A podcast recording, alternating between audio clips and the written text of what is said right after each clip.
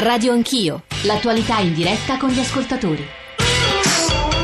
nove e trentatré, facciamo il punto insomma su dove siamo arrivati. Qui in studio eh, con noi c'è Federico Cresti, eh, storico, storico dell'Africa, eh, insegna all'Università eh, di Catania, ha scritto Storia della Libia contemporanea. Eh, stiamo parlando di Libia, lo dicevamo all'inizio, quello di ieri è stato l'attentato, un attentato kamikaze con un camion bomba eh, più grave dalla morte di Gheddafi. Daesh, ISIS starebbe avanzando con uno spostamento di uomini dal fronte siro-iracheno al fronte libico, incuneandosi soprattutto nell'area centrale, attentando all'area dei terminal petroliferi che sta a Sidra, che è tra Sirte e Bengasi. È molto difficile, insomma, senza avere una mappa geografica di fronte intenderci, ma insomma più o meno nel mezzo della, della Libia, ma soprattutto a poche centinaia di chilometri dalle coste italiane. E noi lo ricordiamo, credo sia eh, quasi inutile ricordarlo, siamo eh, l'ex, Polo- l'ex potenza coloniale. Tre tre cinque sei nove nove due nove quattro nove per i vostri sms, per i vostri whatsapp, inclusi whatsapp audio. Vorrei, prima di dare la parola al generale Camporini, perché adesso ci concentreremo sul tema che succederà, che fare nel caso della necessità di un intervento armato da parte italiano guidato dall'Italia, con Ignazio La Russa, eh, La Russa con Arturo Scotto. Però girare al professor Cresti un po' dei messaggi ci stanno mandando gli ascoltatori. Prima di tutto dovreste spiegare il vero motivo eh, del perché la Francia ha voluto eliminare Gheddafi, senza raccontarci la storiella del dittatore di turno, come facciamo ogni volta che vogliamo aprire un conflitto in quelle zone. Il problema è che noi occidentali prima provochiamo l'incendio vendendo armi e appoggiando chi ci compiace, poi ci improvvisiamo pompieri, ma sempre secondo i nostri tornaconti, e poi sul mondo culturale arabo, come del resto quello orientale, che hanno contribuito al progresso delle conoscenze dell'umanità. Tutto questo non è mai stato ammesso da noi occidentali. Disprezzando questa cultura abbiamo come generato un veleno che non è altro che una cenere tossica di ciò che di buono abbiamo bruciato. E Nando a scriverci, c'è chi ci Alessandro rimanda al centenario della Grande Guerra, è stato scritto che la scintilla fu la nostra conquista della Libia, corsi e ricosti storici. Credo di no, eh, insomma, ma qui c'è uno storico accanto a me. All'epoca dell'attacco franco-inglese, ultimo messaggio che leggo, si parlò dei loro interessi nel voler partecipare alla spartizione del petrolio libico. Quanto questa cosa si è poi verificata, quanto petrolio è rimasto invece sotto controllo italiano. Prima di andare dal generale Camporini, da Arturo Scotto, professore, credo che il tema petrolio, petrolio libico meriti una eh, sua risposta. Sì, ci vorrebbe mh, tantissimo tempo per rispondere a tutte queste domande. Una forse eh, importante, perché la Francia è stata la capofila in qualche modo dell'intervento che ha eh, scalzato Gheddafi e poi lo ha eliminato. Ci sono diverse ipotesi, e una ipotesi che ha fatto soprattutto Monsef Jaziri, è uno storico che insegna attualmente in Svizzera, è che la Francia sia intervenuta mh, in maniera primaria eh, per due motivi. Uno, per cambiare il suo, eh, la sua apparenza nei confronti soprattutto del mondo eh, arabo, del mondo islamico, che era quella di aver appoggiato in Tunisia Ben Ali e in Egitto Mubarak prima che fossero eh, abbattuti dal, dai movimenti popolari. Dunque in questo momento è cambiata la politica estera francese proprio alla vigilia dell'intervento in Libia, in cui e la Francia si voleva mostrare come eh, un paese che appoggia le, i cambiamenti positivi, dunque democratici, in tutto il mondo, in Africa, nel mondo islamico. La, la seconda eh, questione che ha spinto la Francia all'intervento è senza dubbio il controllo non tanto del petrolio, ma delle regioni del Sahel, degli, dei paesi dal, dalla Mauritania, diciamo dal Senegal alla Mauritania fino al Chad, in cui Gheddafi aveva messo lo zampino con enormi investimenti.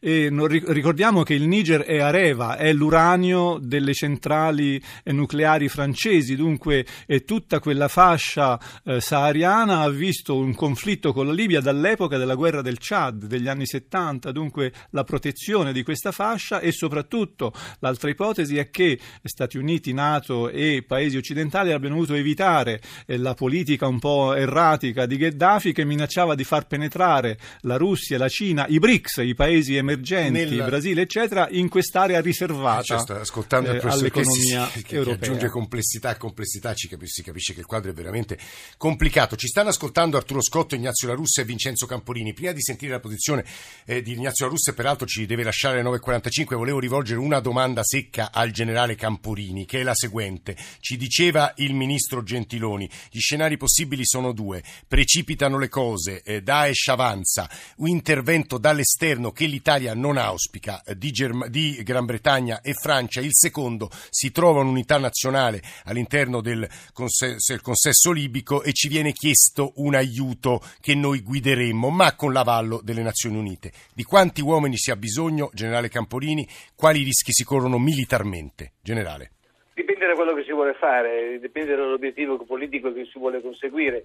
Se si vuole conseguire l'obiettivo di eh, sostenere una autorità libica che si è in qualche modo ricostituita, eh, si può pensare a una gradualità di interventi che, che possono andare dall'addestramento dei soldati, dall'addestramento delle truppe, Eh, dall'equipaggiamento con qualche eh, elemento che possa in qualche modo gesti- garantire un vantaggio tecnologico, eh, a un eh, intervento di supporto che eh, però a questo punto avrebbe bisogno di un numero di, di, di militari.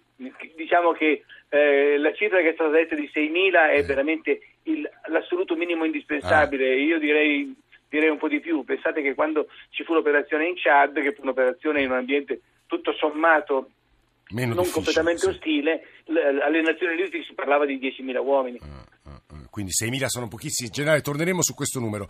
Ignazio La Russa è stato nostro ministro della Difesa, eh, fondatore e presidente dell'Associazione Nazionale di Fratelli d'Italia, deputato di Fratelli d'Italia. Onorevole eh, La Russa, a questo punto lei che cosa auspicherebbe come ex ministro della Difesa? Anche una posizione, appunto, da chi è sempre stato attento, eh, non dico alle ragioni dei militari, ma capisce le esigenze del mondo militare. Ignazio La Russa. Innanzitutto grazie intanto per la chiamata e un salto indietro. Le ragioni dell'intervento italiano in Libia, eh, quando Berlusconi era Presidente del Consiglio, Napolitano era Presidente della Repubblica, noi aspettammo che vi fosse la risoluzione dell'ONU. Quando Inghilterra e Francia agirono unilateralmente non intervenimmo. Questo si dimentica spesso. Nella, nel, no, devo dire i nostri ascoltatori non lo dimenticano. Comunque, ecco, nel ricostruire eh. quella, quella vicenda, e credo che anche in questa occasione noi saremo molto attenti a capire qual è la valutazione degli organismi internazionali. A quel punto non credo che l'Italia, esattamente come allora, possa sottrarsi a un compito che per noi è ancora più urgente che per gli altri, perché non dimentichiamo che la Libia è un tiro di schioppo dal nostro territorio nazionale. Poi quanti uomini ci vogliono, quali sono gli obiettivi, eh, questo va eh, studiato attentamente. Credo che l'obiettivo politico sia molto chiaro, quello di fermare l'avanzata dell'ISIS a, alla porta di casa nostra, eh, un obiettivo che dovrebbe essere eh, la, palas- la palissiano, eh, eppure vedo sì. che ci abbiamo messo tanto a capirlo, abbiamo bisogno che ce lo spieghino. E per fortuna lo stanno facendo i libici, che insieme ci chiedono, sia le due parti ci chiedono un intervento. Io credo che da sempre eh, nel consesso internazionale l'Italia sia stata individuata come la nazione in grado di guidare per motivi... Certo, Ignazio La Russa, scusi se lo interrompo. Mi sembra che Renzi abbia già espresso un timore, insomma, nelle ricostruzioni giornalistiche, che l'Italia sia costretta in qualche modo a intervenire, o perché chiamata dalle forze locali che hanno trovato un'unità, o perché Gran Bretagna e Francia cominciano a intervenire, a bombardare. A quel punto ci sarà un voto parlamentare e Renzi ha paura che il Parlamento italiano si spacchi. Che cosa accadrebbe? Poi lo chiedo ovviamente anche a Arturo Scotto, che venendo da S E L immagino esprimerà una posizione più pacifistica. Ignazio La Russa. Ma eh, innanzitutto è grave che Renzi pensi che l'Italia possa essere costretta. L'Italia dovrebbe per prima interrogarsi e dare risposte a quella che è una crisi evidente, lo ripeto, alle porte di casa nostra. Certo, non spetta né alla Francia né pre- precorrere i tempi, decidere da soli, c'è bisogno di una risoluzione di organismi internazionali, ma a quel punto l'Italia non deve essere trascinata, deve capire che agli atti di guerra, ahimè, purtroppo, non si può rimanere insensibile, bisogna rispondere e difendersi. Eh, la voce di Ignazio La Russa, che stavamo ascoltando, ex ministro della Difesa italiana. Prima Io... di andare da Arturo Scotto e da Vincenzo Camporini, volevo sentire Io... Ro... Sì, mi ci dica. No, chiedo scusa se vi saluto, no, non si può. Perché come, come avevo preannunciato sì, sì, un sì. impegno, ma sono stato molto, molto grato di avermi chiamato. Grazie, Grazie a lei, La Russa. Eh, Robert e Norma, e poi andiamo da Arturo Scotto e Vincenzo Camporini. Eh, Robert, credo ci chiami dalla provincia di Varese. Eh, prego Robert, benvenuto. Sì, buongiorno, io scritto sulla mail ho fatto una riflessione forse un pochino un po' più ampia, cioè non riguardava solo l'Italia. Eh, a mio avviso tutta la situazione che si sta creando tra gli attentati, tra le provocazioni anche di, di Capodanno, stanno creando proprio le basi eh, per portarci verso un odio verso eh, l'Islam, verso la, la comunità musulmana. Cioè, sembra quasi una cosa un po' studiata per far sì che l'Occidente intervenga e per l'occhio del, del musulmano passa dalla parte del torto. Tutto qua. Credo che invece Norma voglia introdurre l'argomento, lo sappiamo perché è un'ascoltatrice che ha molto caro il pacifismo, del evitare la guerra a ogni costo, Norma, giusto? Ma eh, buongiorno, grazie di avermi chiamato e grazie per ricordarvi quali sono le mie opinioni, vi ringrazio molto. Allora, innanzitutto io credo che l'Italia sia in prima battuta costretta a rispettare la propria Costituzione, che dice l'Italia ripudia la guerra. Questo non vuol dire chi se ne frega di quello che succede, perché ci sono organismi internazionali, in primo luogo l'ONU, del quale tutti quanti ignorano le potenzialità e la portata, che dovrebbe e potrebbe intervenire in maniera corretta. Aggiungo che l'esperienza passata, tutti gli interventi che ci sono stati nel passato, non sono serviti a nulla, perché in Afghanistan non sono serviti, in Libia non sono serviti, in Iraq non sono serviti, sono stati basati su menzogne tipo quella delle armi di distruzione di massa e che, ripeto, fino alla, alla disperazione, una cosa che tutti sanno, il flusso di armi verso il Medio Oriente parte dall'Europa, non parte da un'altra parte, ed è lì che bisogna intervenire. L'Arabia Saudita, che è il nostro Presidente sì. del Consiglio ha omaggiato con tanta enfasi, sì. Marco, e, e uccide la gente, assassina la gente, tanto quanto i, i miliziani dell'ISIS. Allora, agli uni vogliamo fare la guerra, agli altri vendiamo armi. È veramente una posizione assolutamente schizofrenica. Guardi, alle parole di Norma da Genova, che immagino possa essere condivise da Arturo Scotto, responsabile esteri di S E L, aggiungo però un tarlo, introduco un tarlo Scotto, se l'Occidente non fosse intervenuto, tra l'altro è molto cara Adriano Sofri questa posizione, non fosse intervenuto ad aiutare a salvare gli yazidi o aiutare i peshmerga, aiutare i curdi, l'ISIS avrebbe dilagato, ucciso, stuprato. Scotto, qualche volta una posizione solamente pacifistica eh, può essere miope, Scotto. Intanto io credo che l'Occidente debba aiutare di più i curdi, eh, invece nel corso degli ultimi mesi abbiamo assistito a posizioni un po' altalenanti. I curdi sono il primo avamposto militare eh, contro l'ISIS, contro la barbarie del califfato, e nel corso degli ultimi mesi sono riusciti a contenere in quella piccola città di Kobane l'assalto definitivo all'Europa e all'Occidente.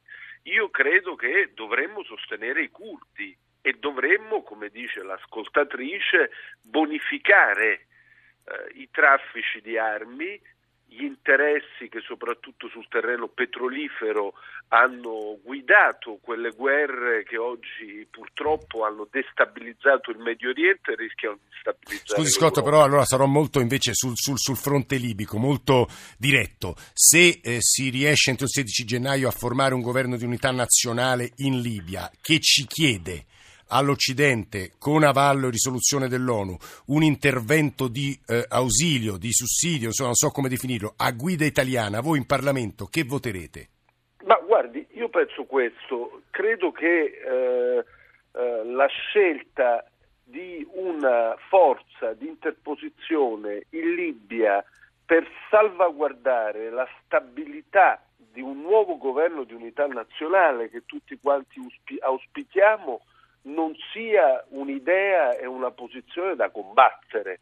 Ovviamente bisogna vedere le regole di ingaggio, il quadro e la missione, quanto sia multilaterale, quanto ci sia il coinvolgimento dei paesi limitrofi che hanno un interesse a stabilizzare qualche volta e nel corso degli ultimi mesi purtroppo hanno contribuito attraverso una guerra asimmetrica a destabilizzarlo. Penso al ruolo dell'Egitto. Occorre capire quali sono il camp- qual è il campo di forza. Per evitare il rischio di un che appaia come un intervento neocoloniale, lei dice. Esattamente. Contemporaneamente, io penso che ovviamente saranno le autorità libiche che indicheranno anche, come dire, una strada. Tuttavia, nella tradizione, una forza che ha avuto, diciamo, come dire, una funzione coloniale in quell'area come la nostra, un paese come il nostro che ha un passato, non necessariamente, non automaticamente viene considerato il benvenuto. Nella sì. prassi del diritto internazionale solitamente non sono le forze che hanno colonizzato un paese che dopo vanno a risolvere il problema, anzi, ma vedremo. Solitamente nella prassi non avviene così. È la voce Arturo Scotto, esatto, che state ascoltando. C'erano un paio di messaggi, l'uno per il generale Camporini, l'altro per, per il professor Cresti. A, a, al professor Cresti un'ascoltatrice eh, di, insomma, su, suggeriva, certo la ricostruzione del professore mette i brividi, come possiamo pensare di mettere ordine nel caos che lui ha descritto? Eh, induce a un fortissimo pessimismo, mentre ci, eh, un ascoltatore ci invita a chiedere al generale Camporini se l'opinione pubblica e la politica italiana siano pronte in caso di intervento militare al rientro delle bare col tricolore. Dobbiamo evitare la guerra a ogni costo, perché infilarci lì con la presenza di migliaia di combattenti dell'ISIS vuol dire anche morire. Generale Camporini. Non c'è dubbio, si tratta di un teatro operativo e di un quadro strategico che eh, non, non consente di pensare un intervento in ambiente eh, amichevole, cioè, l'ambiente sarà sicuramente, se non completamente ostile, certo con una grande dose di ostilità, di resistenza, e quindi è evidente che eh, dobbiamo aspettarci eh, delle perdite dolorose. Questo è, credo che mh, nessuno se lo debba nascondere, chi lo fa eh, commette, commette un crimine. Eh, dal punto di vista, dal punto di vista poi della re- resistenza dell'opinione pubblica italiana e del mondo politico italiano, io credo che dobbiamo essere in un certo senso un pochino meno pessimisti, nel senso che eh, già all'epoca del, dei morti in Somalia tutti sospettavano una uh, rivoluzione, e invece la reazione fu molto composta da parte dell'opinione pubblica, più da loro che dal mondo politico, che in genere tende a drammatizzare. Eh, quindi da questo punto di vista eh, non diciamo sempre che noi non siamo all'altezza di fare certe cose, lo siamo, eh, se non lo facciamo è perché ragioniamo con una eh, politica un pochino più raffinata di chi invece vuole menare sulle. Senta generale, eh, sappiamo insomma da, da quello che abbiamo letto in questi giorni che in eh, militari italiani, in particolare il generale Paolo Serra, che tra l'altro è stato alla, con lei lavorato, starebbe formando e consigliando i capi delle milizie in Libia. Ci dice qual è, in base alle sue conoscenze, la situazione sul terreno, cioè se sono in grado di difendersi da soli dall'avanzata dell'ISIS? Um, credo che la, la capacità di difesa delle singole milizie sia abbastanza limitata, nel senso che sono sicuramente equipaggiati e sono capaci di reagire militarmente, ma soltanto per operazioni di tipo tattico. Eh, se c'è una uh, operazione di tipo uh, più complesso, eh, e lì si è dimostrato di essere in grado di farlo, uh, a questo punto certamente non basta la singola milizia del singolo villaggio, bisogna uh, mettere insieme un uh, sistema di difesa che sia un pochino più articolato, un pochino più organizzato, e che coinvolga certamente non soltanto eh, ma noi italiani che stiamo locali, facendo in generale? Ma... Come? Noi italiani che stiamo facendo in, insomma nel dettaglio? Io non ho, non ho elementi di informazione, io sono sicuro che eh, si sta facendo un lavoro di pianificazione, c'è un'attività eh, eh, commerciale in atto, lo sappiamo benissimo, Eni è presente in Libia, esatto, e sta o, operando per garantire l'estrazione delle risorse eh, anche a beneficio della popolazione libica, non dimentichiamocelo. Eh, Eni sta operando bene perché, eh, perché i libici che operano per Eni sanno benissimo che il loro benessere deriva dalla continuità delle operazioni, quindi da questo punto di vista io credo che eh, il nostro comportamento sia un comportamento assolutamente razionale. Una piccola osservazione dal punto di vista eh, puramente tecnico-militare. Eh, ho sentito parlare di un intervento autonomo eh, possibile, ipotizzato franco-inglese da Francia e Inghilterra. Eh, rendiamoci conto che senza la disponibilità delle basi logistiche italiane nessuno può fare nulla. Sì. Forse gli americani. Di Sigonella, qualcosa. Dice il professore. Professore, perché lo dice con perplessità? Ma, se, ma Sigonella è una base italiana, dalla base italiana non si possono fare operazioni se non con il consenso del governo italiano. Ma scusi, partendo dalla Francia e dalla Gran Bretagna? E diventa un po' difficoltoso, e si parla soltanto di attività aeree. Eh, e io che sono un pilota militare, che sono un ufficiale dell'aeronautica, ricordo che eh, le guerre soltanto dal cielo non si vincono. Prima di tornare al professore, che ha spesso scosso la testa, vorrei aggiungere una serie di considerazioni e chiuderà lui. Stefano da Modena, che ci vuole dire? Stefano. Sì, buongiorno. buongiorno. Ma io niente, facevo solo una considerazione, che è quella che, senza fare diciamo eh, di tutta l'erba un fascio degli immigrati arabi, eh, dicevo che comunque è ormai evidente che eh, i controlli sugli arrivi, gli sbarchi, migrazioni varie vanno fatti in maniera estremamente rigorosa, perché eh, diciamo sono rimasto un po' scandalizzato da alcuni servizi televisivi che ho visto, in cui che documentavano dei controlli eh, fatti negli aeroporti italiani o nelle stazioni, che erano a dir poco irrisori. E eh, diciamo vedo anche nella città Modena, da dove chiamo, eh, nel periodo natalizio, nelle feste, ci sono sì magari presidi di eh, ufficiali o agenti, ma che sinceramente non, non sono assolutamente organizzati. Stefano, se per... posso riassumere la sua posizione, lei è parte di quegli otto milioni, ieri ne davamo conto, di una ricerca del Censis, che si ritengono, no, ritengono che sia cresciuto il loro sentimento di paura dopo i fatti di Parigi, e che non ritenga che la risposta delle autorità sia stata all'altezza. Professore, per chiudere, professor Cresti, ci sono tante cose sulle quali credo che lei voglia dire una parola, almeno proviamo. Eh, ci provo, eh, la questione di Sigonella, a cui si accennava poco Adriano fa, Camporini. Mi ricorda un aneddoto, forse non è il caso ma lo voglio dire. Discussione con un mio studente di Catania, sottufficiale a Sigonella nella torre di controllo eccetera, eh, il cui, che sosteneva appunto all'epoca della rivoluzione che l'Italia non aveva bombardato la Libia, aveva soltanto lasciato liberi gli aerei francesi e, e, e britannici di partire da Sigonella per andarla a bombardare, per certo. Cui l'Italia non aveva una responsabilità, secondo questo mio e studente. Secondo lei invece sì. Allora su questo si potrebbe discutere molto, ma è evidente eh, quello che diceva poco fa ehm, il deputato La Russa è, è qualche cosa che ci lascia perplessi storicamente, cioè l'Italia non ha bombardato. E, è, è curioso tutto questo ragionamento. Secondo me un altro eh, aneddoto forse può essere interessante, letto sulla stampa poco tempo fa, all'epoca in cui lo Stato islamico ha iniziato a impadronirsi di Sirte, dunque alcune decine, forse centinaia di armati sono intervenuti a Sirte, hanno proclamato la regione libica come regione dello Stato islamico, erano alcune centinaia, intervengono da Misurata le milizie, ricordo che Misurata ha l'esercito più forte attualmente eh, in Libia, eh, e queste milizie devono andare a sloggiare eh, questi primi, questi avamposti dello Stato islamico. Le milizie si fermano, scusate, le, la milizia di Misurata si fermano prima di arrivare in contatto con i combattenti dello Stato islamico e dicono: ma noi non ci pagano lo stipendio da alcuni mesi, ma che noi andiamo a farci ammazzare per chi e per che cosa? E allora anche questo è una questione da tenere presente. Quali sono le motivazioni di chi sta combattendo? Eh. Ci sono le motivazioni di chi dice eh, voglio qualche cosa, una fetta del petrolio, cioè, una fetta del combattere? Potere. E altri che semplicemente si propongono, semplicemente eh. una, è un modo di dire, si propongono un obiettivo che forse è forte. Allora anche su questo ci si confronta. Bisogna si tenere presenti questi fattori. Bisogna tenere, generale Camporini, Arturo Scotto, per chiudere, eh, generale, bisogna tenerli presenti questi fattori.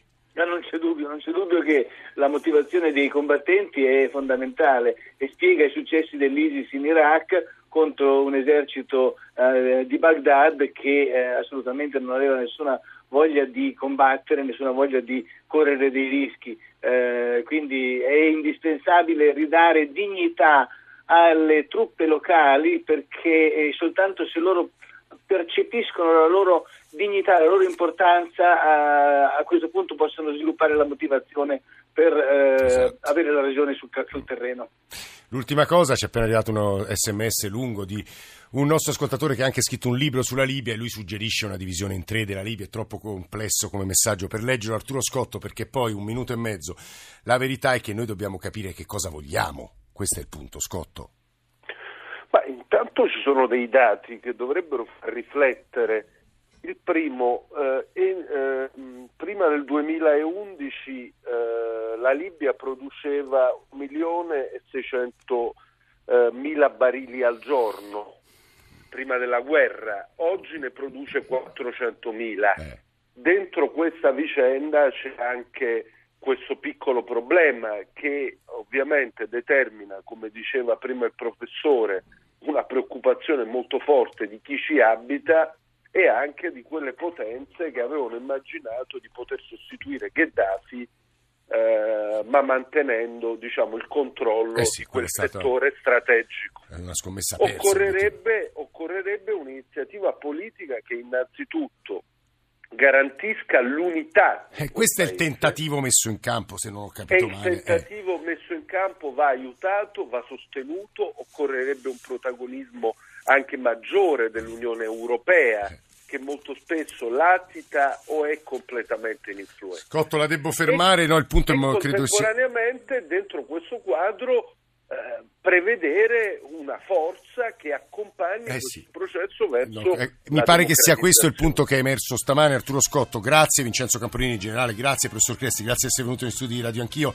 Grazie. Buon fine settimana a tutti, grazie per l'ascolto. Lunedì mattina Radio Anch'io Sport. Chi ha costruito questa trasmissione? In console Stefano Siani, Fabrizio Rocchi, Fabio Lelli. In redazione Alessandro Forlani, Nicola Ramadori, Valeria Volatile, Alberto Agnello, Alessandro Bonicatti, Valentina Galli, Cristian Manfredi in regia. Adesso c'è il G R uno Radio uno Music Club con John Vignola, la radio ne parla con Ilaria Sotis. Grazie davvero a tutti per l'ascolto, podcast e streaming sul nostro sito. Buon fine settimana.